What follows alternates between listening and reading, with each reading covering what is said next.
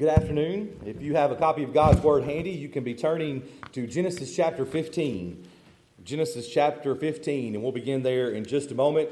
We are thankful for the sunlight. Uh, Miss Eloise and I were talking just a moment ago before service that it was 23 last Sunday, and now the sunlight's out. I appreciate Charles leading that, though some of you may have gotten caught up. Gabe was trying to cause division between services as well. He sat out front and was suggesting everybody came in, we all just have services outside, uh, which I'm not totally against. He, he said since I was going for the child's class this morning with the flannel graph up here, and we all just go outside and have class too, like kids get to sometimes. But uh, not, not a bad idea, maybe. But we'll, uh, we'll work through our lesson here this afternoon and then uh, hopefully get to enjoy the rest of our day and your day. And uh, we appreciate uh, so much for being here this afternoon. We have been working now since pretty much the time that we started here in the summer of 2018 uh, through a one, one word study. Uh, I actually tried to visit that website. I need to take the slide down, but I actually tried to visit that website just a minute ago and realized it's no longer in working order. Uh, I don't think you can visit that site, although you may still be able to buy these books. But it was originally uh, put out by Dale Jenkins and his son Philip. I think David Shannon, who's now the president at Freed Hardeman, may have been involved, as well as several others. Andrew Phillips, who's a minister in the Middle Tennessee area. Uh, but it's meant to be a, a weekly study. A congregation could buy a book for every family, and you could work through it in 52 weeks in a year. Uh, but we have been taking it just one word a month, kind of spacing it out and just looking at different things. This is another week, another month where I did not plan it in advance, but it's going to work out pretty good because our word is going to connect with our lesson from this morning. What we have been looking at for last month and then this month, and then you can see the coming three months, is the words that are involved with the theme of His Word.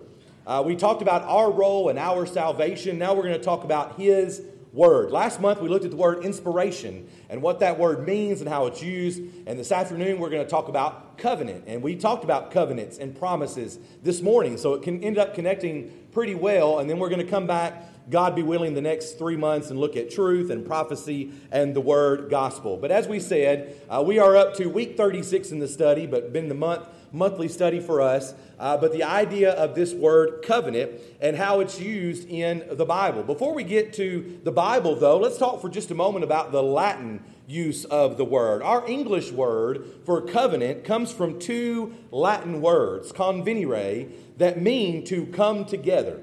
Now, that's not you know, new to you. If you know what a covenant is, then you know that two people, or maybe even more in a sense, are coming together. The word assumes that two parties come together to make an agreement. It may involve promises, it may involve stipulations, it may involve privileges and responsibilities. But this is how we get our word for covenant, which does mean to come together. And I want you to begin even right now because we're going to emphasize what the Bible says about covenant, absolutely, but begin to see how it plays into our regular lives because I'd like to come back at the end and finish with some application about how we use, not just use the word covenant, but practice covenants in our lives. If we move to the Bible, then, we think about the Old Testament first of all. There is an Old Testament word, it's pronounced Berith that is the Hebrew word in the Old Testament that is used some 280 times.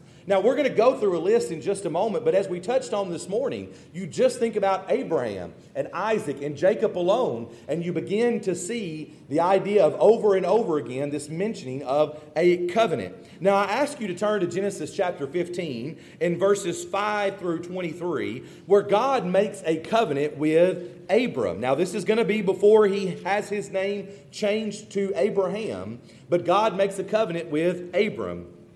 The phrase that is translated, this Berith, this phrase that's translated is actually literally to cut, to cut a covenant or to make a covenant. And we see that borne out here in Genesis chapter 15, where if you look specifically down about verse number, uh, verse number 8, verse number 9, that God makes a covenant with Abram and he instructs him to cut a heifer and a ram, a turtle dove, and a pigeon and as you look there in verse number 9 and following, verse 10 says that he's to cut them in two.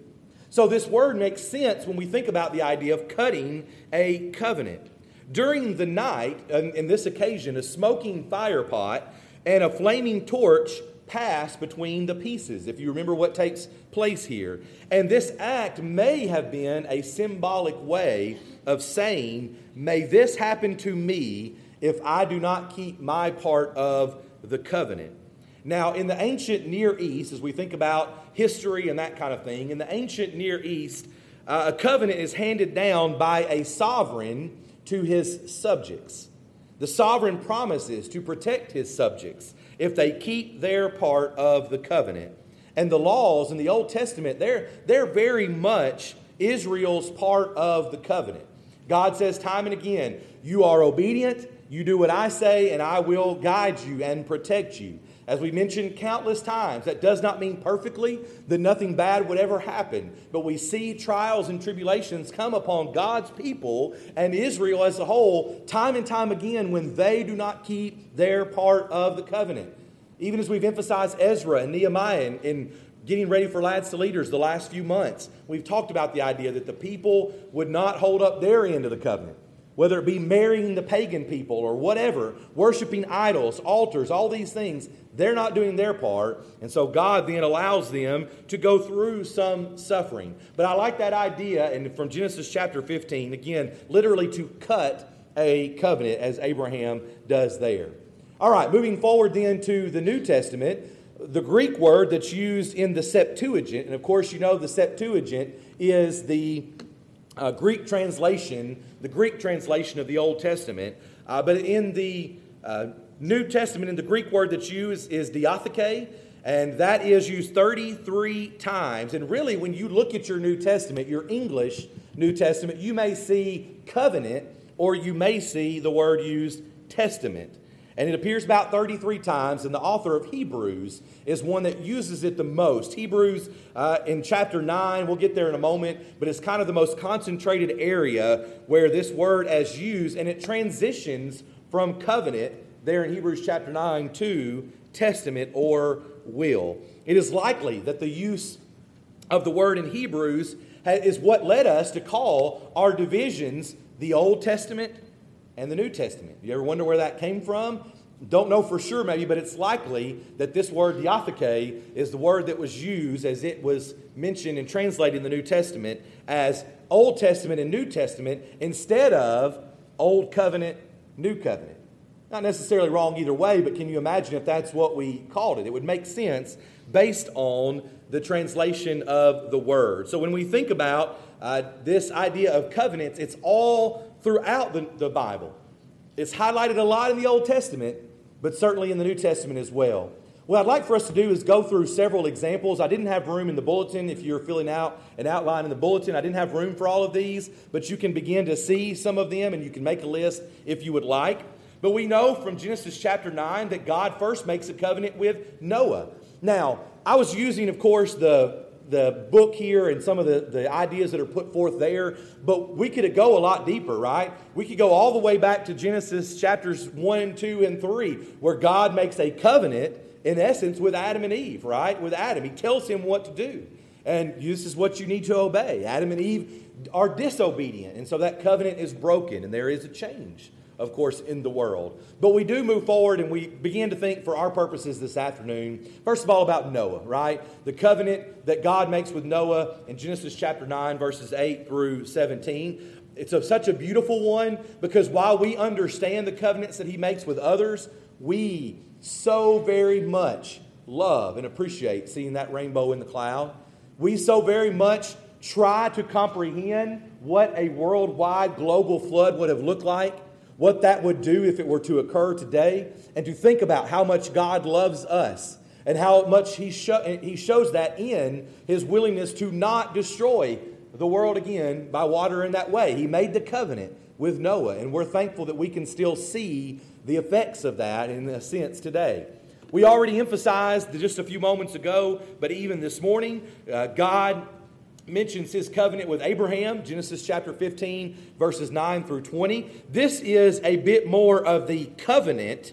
As you read through that, um, God is telling him that he needs to be obedient, that he needs to follow his will. In fact, if you turn there a moment ago, you'll notice at the beginning that this exchange happens because Abraham or Abram says to God, I'm childless. Right? We talked about the son of promise this morning, Isaac. Abraham, Abram says, I'm childless. And he mentions even in verse number two, I don't even have an heir. The only heir of my house is Eleazar of Damascus. And so God makes this covenant with him, and the, he mentions then the idea of cutting these animals, cutting them in half, and then making the covenant with Abram. Verse number 18, he mentions, To your descendants I have given this land. So we talked this morning about the nation promise, the uh, land promise, and the seed promise. And so Abraham has this covenant with God. What about Israel? If you have your Bible, look over in Deuteronomy chapter 29 and verse number 1. Deuteronomy chapter 29 and verse number 1. Now, if you know your Old Testament, if you realize where we're turning to, you know that we've come, you know, through Abraham, Isaac, and Jacob, through Joseph into Exodus. Moses leads the people out. They've done the wandering in the wilderness, and they're getting ready to go conquer that land that we put on the screen this morning, the land of Canaan. And Joshua is about to lead them into that. But even through all of that, God is emphasizing time and time again keep the covenant. Deuteronomy 29 and verse 1 These are the words of the covenant which the Lord commanded Moses to make with the children of Israel in the land of Moab, besides the covenant which he made with them in Horeb. Where's Horeb? What's Horeb? That'd be Exodus chapter 20, right? Mount Sinai. The Ten Commandments are given then. And God, as frustrating as it is, because we understand as parents sometimes, right? You got to say it over and over and over again.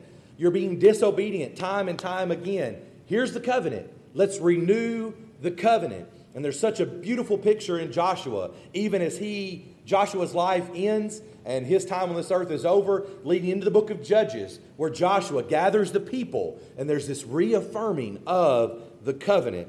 And so Deuteronomy 29 mentions the covenant that was out Mount, at Mount Sinai, and it's confirmed here in Moab. What about David? 2 Samuel chapter 7. Again, for time's sake, we're not going to be able to emphasize so many other covenants that are mentioned. But 2 Samuel chapter 7, verses 15, uh, excuse me, 5 through 16. If you remember here, this is where David says, I want to build you a house. I, am going to build you a house. Why is it that God is dwelling in this tent? In this tabernacle. If you remember, 2 Samuel chapter 7 opens with David finally receiving rest. He has this rest, and he says, See, I've got a house of cedar, and God's dwelling in tents. I'm going to build you a house. God says, That's not the plan. I don't care what you want to do. I've got a plan, and it's not your job. You're not going to build me a house. But instead, in verses, well, down through the end there, about verse 12 uh, through verse 16, but he says, I will build you a house. And guess what that house is? It's the same seed promise that we were talking about this morning.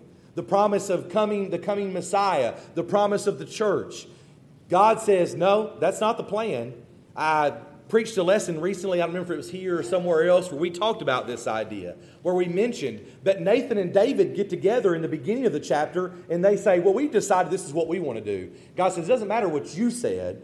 Here's what my plan is. So, Nathan, when he hears the voice of the Lord and is told what to do, he has to go tell David, Sorry, I know that's your plan, but this is what God is saying. And God makes a covenant with David in which he says that he will build a house and will establish the throne of his kingdom forever. And of course, what about Luke chapter 22? Again, we could spend all afternoon looking at many different covenants, but Luke chapter 22, where God makes a covenant with you. He makes a covenant with me as well. Makes a covenant with the world where Jesus is going to institute the Lord's Supper, and he mentions, he discusses this idea that this is my blood. Verse number 20, you remember it? We have our men read it sometimes as we partake of the Lord's Supper, but he says, This is my, or this cup is the new covenant, diatheke, this is the new covenant in my blood, which is shed for you. God made a covenant with you. He made a covenant with me. And we love the Old Testament because we can look back and see how wonderful it is that He keeps His end time and time again. We concluded our lesson this morning by understanding that Abraham and Isaac and Jacob did not see the fulfillment of even some of the promises that were made to them, to Abraham, the nation and the land promise. He didn't see it. He certainly didn't see the Messiah, the seed promise, Isaac and Jacob as well. And we would do well to take a lesson from them and think about how we need to keep looking forward, understanding this covenant made with us. Jesus shed his blood, he did his part. We have to do our part. We have to keep our end of the covenant and how wonderful and amazing it is and how thankful we should be. All right, if you want to turn over to Hebrews chapter 9, I made mention of this just a few moments ago, but perhaps the longest discourse in the New Testament regarding covenant appears in the book of Hebrews. The author, if you turn over there to Hebrews chapter 9, the author of Hebrews uses the word covenant, and again, you may see it as covenant or testament, or maybe even will, depending on the version you have. He uses the word 21 times, more times than all of the rest of the New Testament. Hebrews chapter 9, verses 15 through 28 is, is though, most important because the author begins by using our word covenant. Notice there, he clearly uses it in this way in chapter 8, where he proclaims that he first he discusses Melchizedek's high priesthood, then that Jesus is the high priest of a better covenant, right? He cites Jeremiah 31. You may see that uh, in your Bible set apart a little bit, maybe not in your script in your Bible, but he cites Jeremiah 31, verses 31 through 34, in which Jeremiah predicts the new covenant. And in chapter 9 of Hebrews, in verse number 15, the author tells his readers that it is Jesus. Jesus is the mediator of the new covenant. And so he discusses that fact that where there is a will, there must be a death. Have you ever considered this? I know you may have heard it before, but how often we have to practice this in our lives, right? Some people talk about, well, I wonder what my inheritance is going to be. I wonder how much money I'm going to be left. Well, that's great that there's a will, and if you've ever had to deal with probate or court, that's you know can be much of a hassle if there's not a will. But the will is no good unless there is the death, right? As the Hebrew writer mentions here, it, there must be the death of the testator in verse number 16. And so he informs his readers not even the first covenant was inaugurated without blood. Jesus' blood is offered once for all for the sins of many people. And we're thankful for this idea of covenant. Now, when we think about covenant in the Bible, the covenant that God made with Israel is at the heart of the Bible. I know we get confused sometimes because we look and we think, oh, well, that's not the middle, or, you know, that's not the New Testament, it's toward the back end. But really, the covenant that God made with Israel is at the heart of the Bible. It came to dominate their relationship. I don't think it's too much to say that the covenant idea, covenant conception came to dominate Israel's thought about her relationship with God. You know, we've been emphasizing on Sunday afternoons the minor prophets and even the major prophets. Their message was remember the covenant. God is calling you back to faithfulness. Come back and hold up your end. And the God of heaven says He will bless you and He will protect you. This is their mindset when they think about their relationship with God. And so this covenant is at the very heart of the Bible. God promised his care and protection. Think about how much that means. Think about how far that extends. It goes beyond anything that we can do here.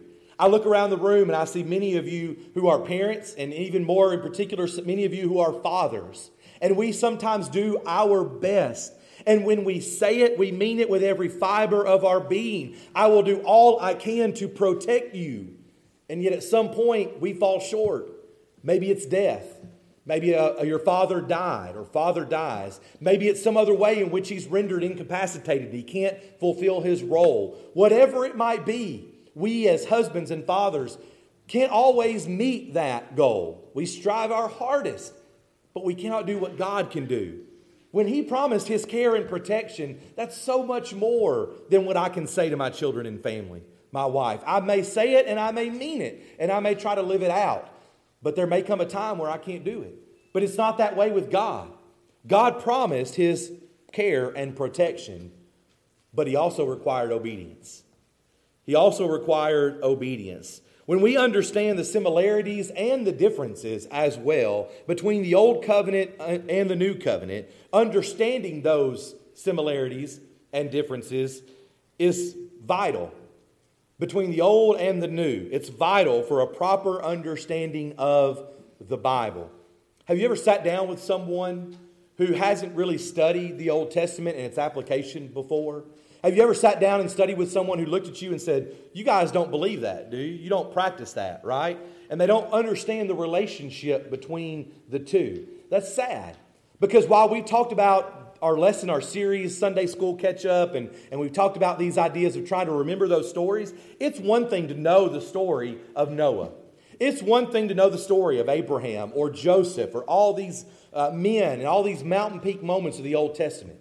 It's another thing to really understand the way that they connect together. And if you want a proper view of the New Testament, no, we don't sacrifice. No, we don't have priests. No, we don't live that same way. But you must understand the context and the relationship between the Old Covenant and the New Covenant that is under Jesus. When we think about that, we begin to truly understand. In a covenant, negotiation has no place right? In, in a covenant, remember we used a few moments ago the idea of a sovereign, a leader who tells the people this is the way it's going to be. A covenant has no place for negotiation. The greater in grace offers his help. In our instance here, a sovereign says, I am in control and I will help you. In our relationship with God, God is the greater in grace and he offers his help. The initiative is his. In fact, gift the idea of gift is descriptive of covenant, as negotiation is descriptive of contract. Think about those differences for just a moment. Covenant versus contract. When you have a contract, you negotiate. Anybody ever set up a contract before? Maybe you offer services, maybe you talk about a price and you negotiate a little bit. With covenant, it's a little different. There's a gift. When we think about God's covenant with mankind, it's different. Now, both covenant and contract have obligations, but with this difference. The condition that is set out in a contract requires fulfillment of terms, and the obligation of a covenant is one of loyalty. It's not just contractually based, it's not just kind of cold, it's about loyalty. A contract can always be done by just ticking off boxes, right? I've done my part, check, check, check. A covenant that deals with loyalty is so much more. A contract can be broken, a covenant can be broken as well. But of all the differences between covenant and contract, the place in the covenant of loyalty, personal loyalty, is striking. We make a covenant. God has made a covenant with us. He's promised to be our God if we will be His people and we will be obedient to Him. But it's not just about checking the box. It's not just about fulfilling this contract. I've showed up three times this week, God. I've simply, I, I gave my money, God, a contract, but it's about loyalty to Him. Let me ask you a question as we begin to sort of conclude our thoughts here. We ask the question very often what is the root problem of the, of the issues in our country today, right? We, we ask this question sometimes. We say, why do we have all the issues we have? not only in our country, but in the world. Some people say, well, you know what? It's fathers, right? It's fatherless homes, or it's fathers who aren't doing the right thing. And I think there's some truth to that, right? We have men who won't step up and be men and be leaders and be fathers as they should. Some people say it's the changing of a family or of the family, right? Remember how our families used to be large families, and it's not that you have to have so many kids, but grandparents were involved, families were tighter knit, they very often lived together. And once again, nothing wrong with that, but it's just the way that family worked. The changing dynamics in family means sometimes that our world has changed. I think that's true. What about selfishness? I was reading again about social media just the last couple of days about how much our phones and social media puts ourselves at the center and what we do and what we look like and how we act and what others are doing and how we can draw attention to ourselves. Maybe that's part of the problem. We become a lot more selfish. Maybe that's true. But can I suggest to you that it struck me through this brief study that maybe part of our problem is the keeping of covenants, keeping our promises, and even keeping our contracts. The fact that so many today will try to set a contract or a covenant, I know we've kind of drawn a difference in those things, and, and we break it. I know that things happen. Look, I know bankruptcy is a thing, and sometimes there's problems and issues, and people can't fulfill what they said they would do. But how often in our world do we break contracts? You want to talk about divorce? And again, I know sometimes there's issues beyond one person, maybe it's the spouse, whatever it might be. But two people make a covenant and they break the covenant. Maybe part of our problem, it's not the only problem, but part of our problem is we struggle with keeping our covenants, keeping our promises, fulfilling our contracts, because it's just not a big deal anymore. People say something and they'll do something else. They'll try to make a promise, but they don't really mean it. They'll just break it. And whether it's our marriages, our homes, whether it's our finances, whatever it might be, maybe, just maybe, one of our problems has come along because we are not doing what we should in regards to covenant. Thankfully, we serve a God who doesn't act how we act, He doesn't act that same way. And we're thankful for that. We're about to sing a song in just a moment. What a friend we have in Jesus. You know what I think is amazing?